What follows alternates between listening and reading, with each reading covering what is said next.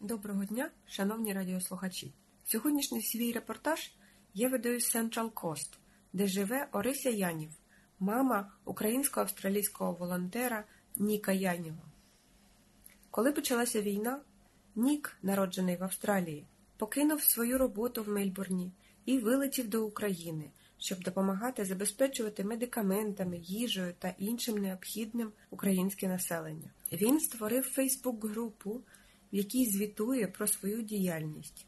За кілька місяців група набрала більш ніж дві тисячі членів. Але хто ж краще розкаже про діяльність людини, як не його мама? Пані Орисю, розкажіть, будь ласка, про вашого сина. Скільки років ми синові? тридцять два роки має. In March he went to a demonstration in Melbourne. He, he was very moved by what was happening in Ukraine. He quit his job that week and got on the next plane to Poland, to Warsaw. He then met up with a relative who had escaped from Ukraine, um, Natalia, and she helped him settle in. He bought a, a van and um, that he raised money for, and he delivered goods to the border. And um, then he got to know other people at the border, other contacts. Uh, so they've started a group, the Ukrainian Guardian Angels, and from there it, it just grew. It's just growing every day. He has delivered all sorts of equipment, uh, medical food, food packages, lots of food packages. He was uh, forty to Kharkiv. Uh, he's been to Kyiv. Um, he's yeah, and he's just going around Ukraine, deliver, making uh, delivering. With a group of people. It's all organised and he has permission to do this and um, just working every day, day and night he works. Ukrainian yes. Guardian Angels yes, yes. on Facebook. Yeah, yeah.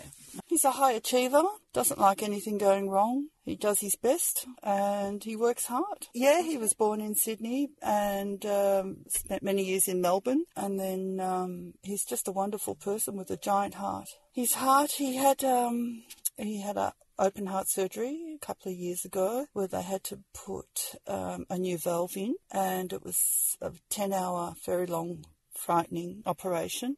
Very difficult for me and my husband who were waiting in intensive care. He finally arrived. It took a while to recover and I really believe that this is what's changed him to make his life worthwhile. How do you cope with stress knowing that your son is there? Just let go, let God. I trust that he'll be all right. I trust that he has enough intelligence to keep himself safe.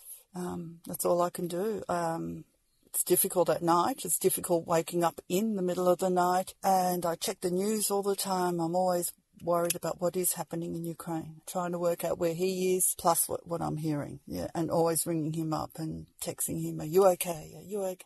That is, I think, vitally important to help raise money for ambulances and medical care and fuel. Fuel is very difficult and costly in Ukraine, and the, and there's they have to get these things out to the people. They're desperate for it.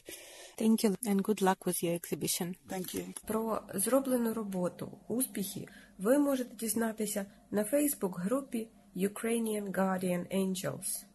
Central Coast для радіо ес бі ес Тетяна Колтоненко.